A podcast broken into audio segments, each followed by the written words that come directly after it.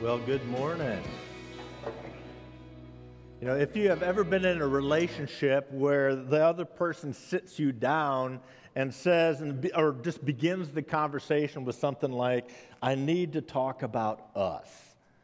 When that happens, you know you're going deep and you better focus and pay attention because what's coming next is important.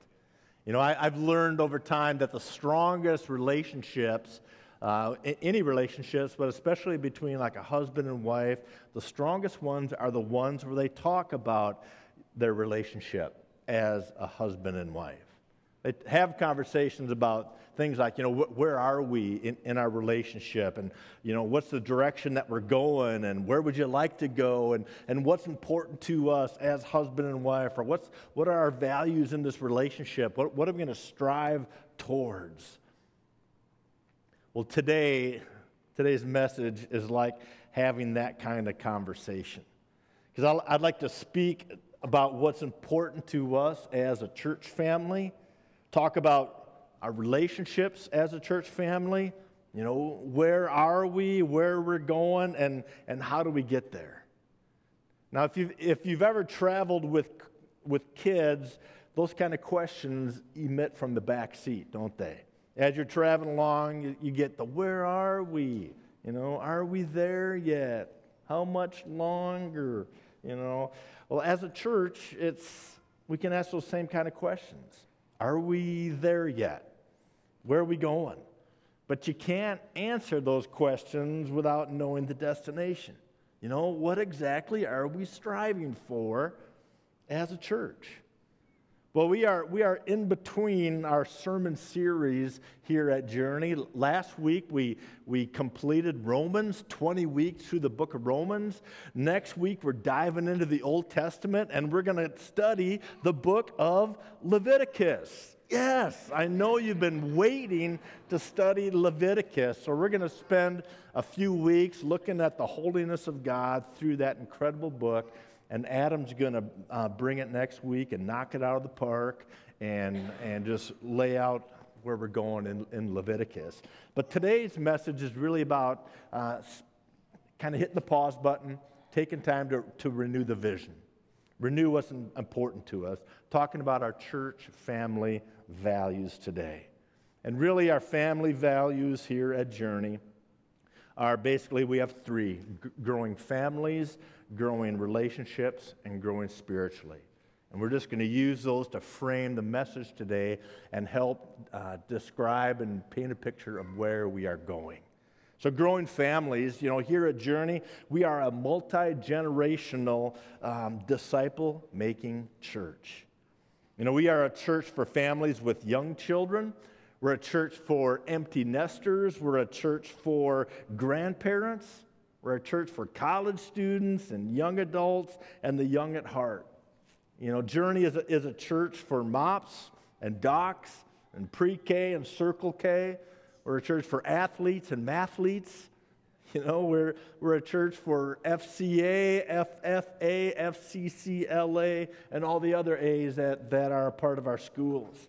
You know, we are a church for places, people like that are part of Northeast Nebraska cattlemen cat, uh, corn growers, hog producers, and everyday bacon and burger eaters like myself. You know, we're a multi generational, multi relational family. And the importance of that is driven home in a text from Deuteronomy chapter 6. This, this text is the core verse for the nation of Israel, and, and it really drove their identity on who they were. But it begins with this by simply saying, Hear, O Israel, the Lord our God, the Lord is one. You shall love the Lord your God with all your heart and with all your soul and with all your might. And these words that I command you today, they shall be on your heart. You shall teach them diligently to your children and talk about them when you sit in your house and when you walk by the way and when you lie down and when you rise. You shall bind them on a, uh, as a sign on your hand, and they shall be as frontlets between your eyes. You shall write them on the doorpost of your house and on your gates. You know, an, another way to put that is to get God's commandment inside of you and get them inside your children. And, when, and then talk about them wherever you are, wherever you go, whether you're sitting at home or whether you're walking on the street. Talk about them from the time you get up in the morning until you fall in bed at night. So, for Journey, that means our disciple making efforts, they start at the toddler level. You know, here, here at Journey, we use a very intentional curriculum with our children called Orange.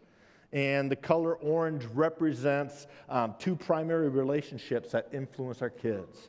So when you take yellow um, as the light of the church and combine it with r- red as the love of the family, you dramatically increase the impact and influence on a child's life. And yellow and red, when you combine them together, you get orange. Hence the name. Pretty cool, huh? Pretty slick. Well, those two combined forces have a greater impact than, than on their own. So it's not one plus one equals two, it's more like one plus one equals four. So, what that means for you parents is that, you know, mom and dad, we're in this together. We want to come alongside you and support you as you introduce Jesus to your children. But it's also you got to realize it's not the sole responsibility of, of just the Sunday school teacher in the back, you know, to grow the faith of your children. We want to complement what, what you're doing at home and support what you're doing at home. And it really takes both. It takes the church and the family together. And, and we use this orange curriculum from toddlers up through eighth grade. We use it on Sunday mornings in Sunday school. We use it Wednesday afternoons at Rooted 56, and we use it Wednesday night for our junior high youth group. And the, the developers of Orange put it this way, kind of as their mission for this curriculum. The, the way they say it is, is we want kids to have a better future where three things happen they make wiser choices, they have stronger relationships, and a deeper faith. And as I read that, I thought, man, that sounds like a good plan for adults as well, you know? So, mom and dad, we want to come alongside you. And we invest in our children's ministry because we realize that we want to make disciples from that very young age. It's very important to us. So that means this 9 to 10 o'clock hour where you've dropped your kids off this morning, it's not childcare. It's not entertainment. It's not extended snack time or movie watching. It's disciple making of your children. So they're, they're back there right now introducing Jesus to your children through songs, through videos, through adults teaching them, and having some very intentional conversations. And before they ever get started back there, our teachers gather together before nine o'clock and they pray for the day. They pray for your children. They pray that today might be a day where they can connect at a deeper spiritual level. And you know what? God is doing some incredible things through our youth ministry here at Journey. This last Wednesday night, for example, we had junior high and, senior high met together, and we had 60 kids here running around Journey. And at the end of the night, junior high combined with senior high, and they had a time of worship where 60 kids are worshiping Jesus. Got to realize that's bigger than a lot of churches out there today. God is doing an incredible thing through our youth. And what I love is that our students are inviting other students.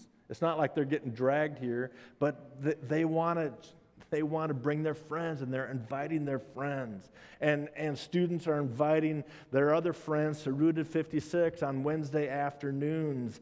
And it is amazing to see what God is doing in our youth.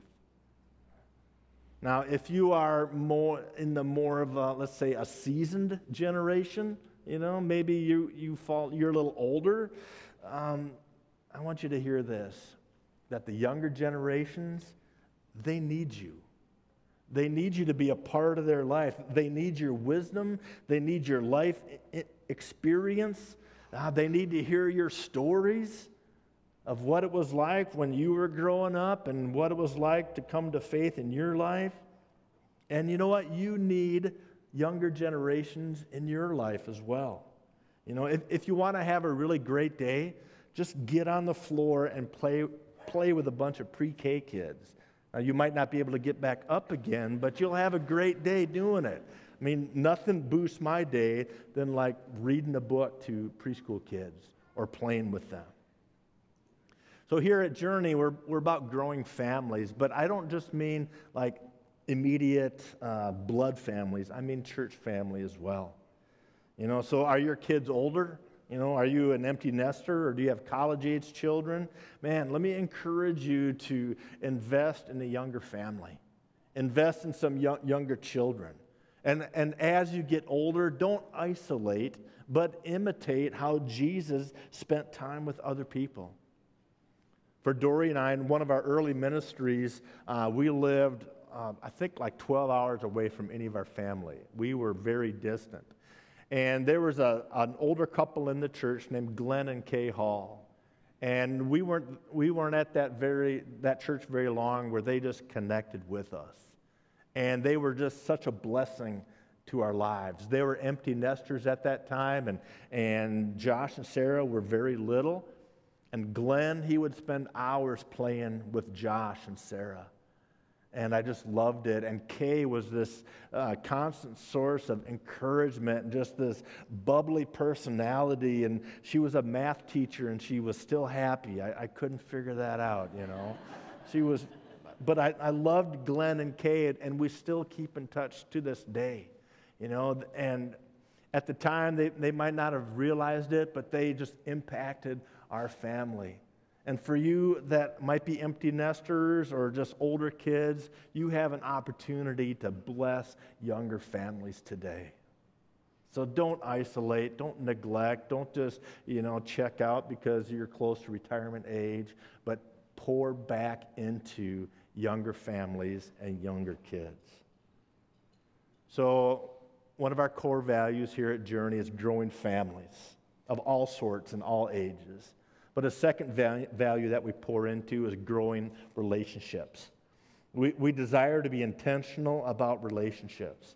So that means we're, we're more than just a church with a big children's ministry. You know, around, around here we use the phrase intentional, relational disciple making. And when I say disciple making, I, I simply mean uh, being uh, entering into an intentional relationship to help somebody else follow Jesus. Where you're doing it with that intentionality in, in mind. Where, where you want to see them uh, make that decision to follow Jesus, where, where you can help them go through uh, just the life transformation of what it looks like to follow Jesus, and then help them find their, their mission and their purpose in Jesus. And that is best done in a relational setting not a classroom educational format. now, Bible study is good. Don't, don't neglect it, it's needed. But just because you study the Bible doesn't automatically mean someone is being discipled. I've been around ministry long enough to know that you can spend your whole life studying the Bible and never really know what it means to be a disciple or know what it looks like to disciple somebody else. Those are those situations, those relationships are best done over coffee or done over lunch or in a fishing boat or in the combine or riding in the Peterbilt, you know, just doing life together and having some intentional conversations like, what's God doing in your life lately, you know? We can follow Jesus' example of how he deepened his relationship with his disciples and he often did it some very intentional ways. One is that he, he often had some really deep conversations around meals. You know, there's something about eating with somebody else that just kind of allows deeper conversations to, to take place. You know, have have you ever considered the conversations that Jesus had with his disciples over food and at dinner table? Like the Last Supper, for example kind of a big deal, and it was done over a meal where Jesus took an everyday, ordinary meal and took it to a deeper level. You know, Jesus also had some really intentional conversations with his disciples over kind of the spiritual high mountaintop experiences. When Jesus was transfigured on the mountain and, and his glory was, was revealed, Jesus used that as a, as a teaching moment for his disciples.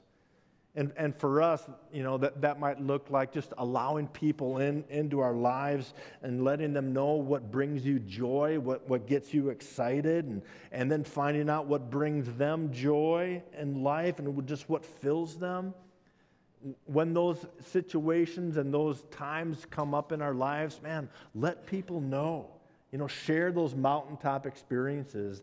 And I don't just mean like going to a Christian concert or going to a conference where you get all pumped up. I'm just talking about, you know, the high points of life. When, when you can say, yeah, look, look what God has done here or through this situation or what God is doing uh, in this person's life. You know, have conversations around those things. But Jesus also had some really intentional conversations around kind of the valleys in his life as well, the, the low points. If you remember, just before Jesus' crucifixion, he was praying in the Garden of Gethsemane and he was in anguish.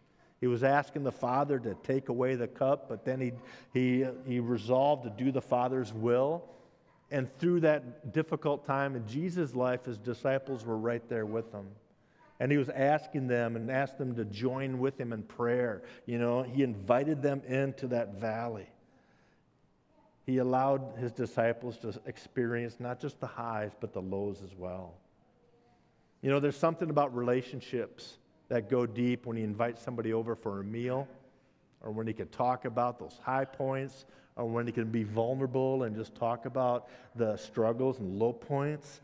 Uh, that brings relationships to a much deeper level. So growing relationships, it's, it's intentional, but it's also generational. And I'm, I mean spiritually, uh, spiritual generations. And I love how 2 Timothy chapter 2, verse 2 describes that, because here Paul is, is speaking to Timothy. Um, and, and this is what he says.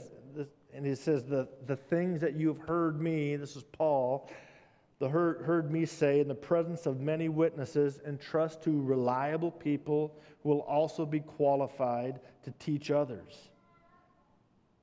This really reflects the spiritual generations that, that Paul is calling us to, to imitate. The, the first generation is just Paul himself. That, that's where, uh, you know, he has been changed through the power of the gospel. The gospel's been entrusted to him. He's surrendered his, Christ, his life to Christ, and he's beginning to follow the teachings of Jesus himself. The second generation is Paul teaching Timothy as this young pastor, as, as this young church leader. And we know throughout that from Scripture that Paul mentored and discipled him. So that's kind of a second gen uh, outreach. Well, the third generation is where Timothy takes those teachings that Paul has given him, and he is now teaching these, these uh, sayings of Jesus to the next generation of people. But it doesn't even stop there because the people that, that Timothy has taught are now teaching others. Four generations of passing on the teachings of Jesus. But you know what? unfortunately, too many people stay at just that first generation level. You know, God has maybe grabbed a hold of their heart and changed them and praise Jesus for that, but it's never meant to stop at that individual level. So that's why it's so important to get connected in community, to keep studying the Bible, and then, then invite someone else to walk alongside with you to learn and grow together. Or just invite yourself to, to join with somebody and say, you know, can, can we meet and talk about what I'm reading in the Bible? You know, I'd, I'd love to process it with you. It's just a great way to pass on your faith. So, growing in relationships, I mean, honestly, it means going beyond just being a consumer Christian. It means going beyond just showing up on Sunday morning and just saying, Feed me, feed me, feed me. But it's getting connected in a community outside of just Sunday morning worship. And, and that might be, mean going through something like Rooted, which is our, our life group, um, kind of introduction to life group, 11 week study that unfolds what biblical community looks like. Or it might be look like getting connected in uh, women's study um, that meets. It might be going to MOPS. It might be uh, being a part of a men's study. For younger folks, it might look like getting connected in youth groups on Wednesday nights or Sunday school for your children. It just means moving beyond one hour on a Sunday morning and connecting with relationships outside of the worship service setting. So, our core values here at Journey are, are growing families, growing relationships, and thirdly, growing spiritually. When, when Jesus began his ministry, Matthew's gospel records it for us. And there in Matthew chapter 4, um, he quotes the prophet Isaiah to set the stage for the beginning of Jesus' ministry. And this is how we read it from Matthew 4, beginning in verse 16. It says, The people dwelling in darkness have seen a great light, and those dwelling in the region and shadow of death, on them a light has dawned. So it's, like Matthew pulling back the screen. It's like, here comes the Savior. And then here's the first words of Jesus as he begins his ministry. From that time, Jesus began to preach saying, Repent. Repent, for the kingdom of heaven is at hand. And while walking by the Sea of Galilee, he saw two brothers, Simon, who's called Peter, and Andrew, his brother, casting a net into the sea, for they were fishermen. And he said to them, Follow me, and I will make you fishers of men. And he immediately Immediately they left their nets and followed him. And going on from there, he saw two other brothers, James the son of Zebedee and John his brother, in the boat with Zebedee, their father, mending their nets. And he called them. Immediately they left the boat and their father and followed him. You know, the, the answer to the, to the question, what is a disciple, is found right there. You know, we, we look at Matthew chapter 4, verse 19, as a definition of a disciple.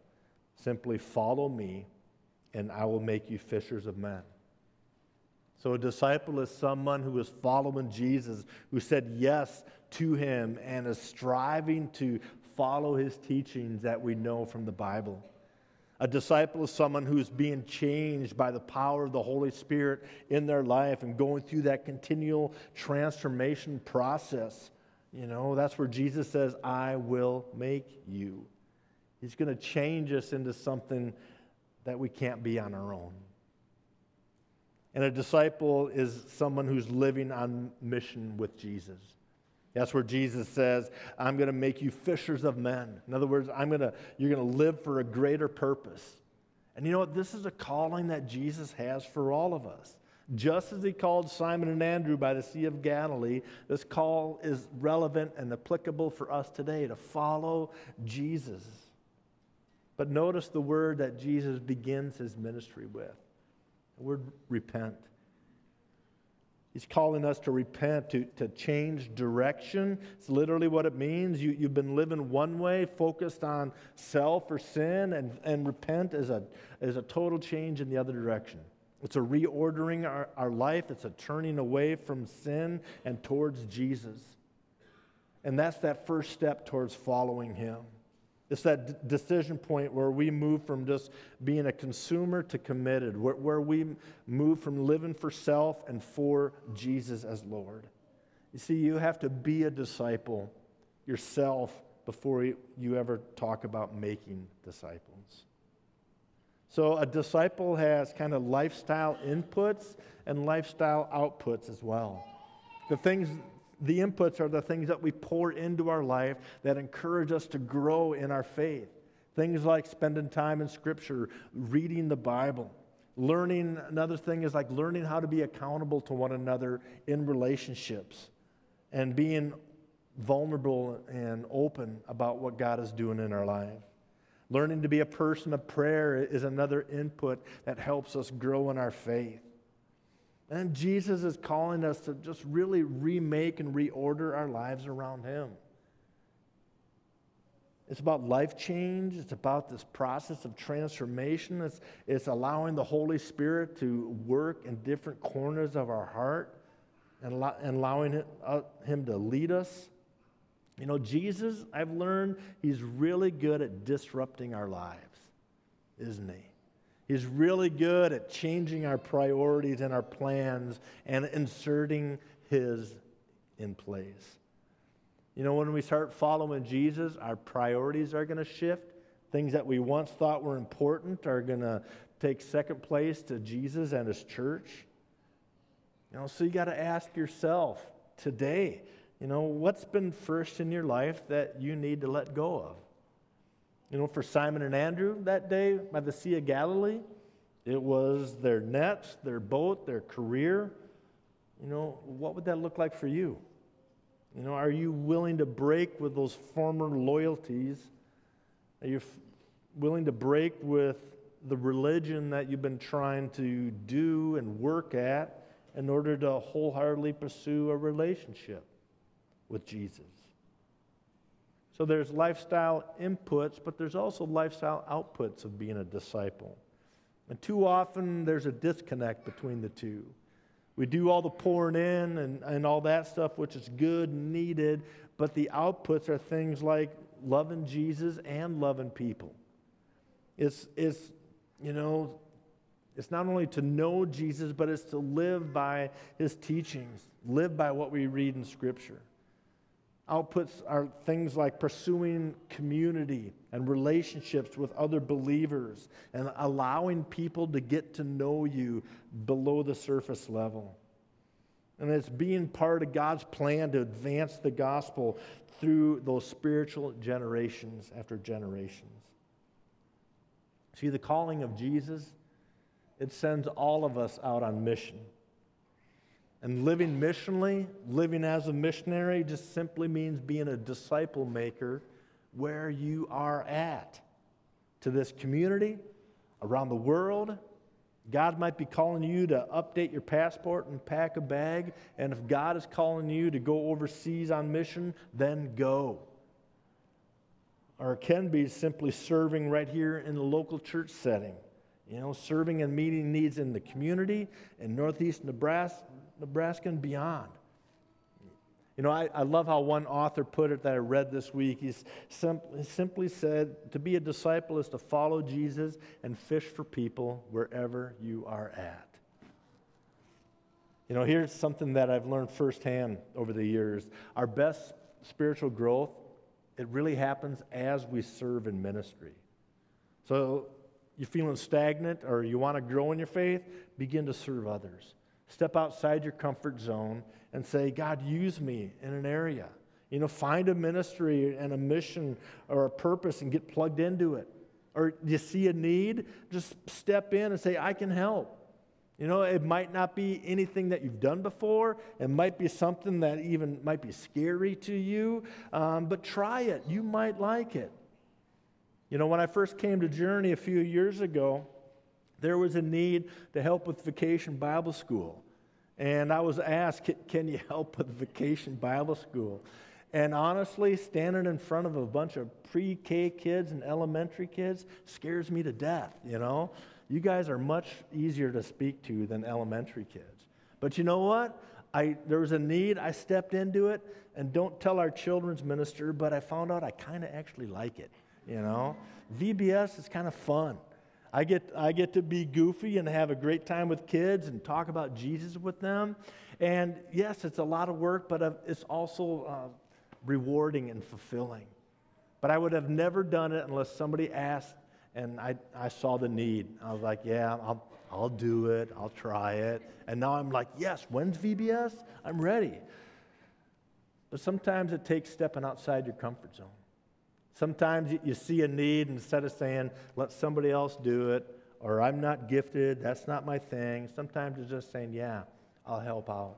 And when you do, you find out that God shows up, and you might like it, and God can use you. You know, what makes it easy here at Journey is that we have two worship services. So you can like serve one hour and worship one, one hour. How convenient is that? You know?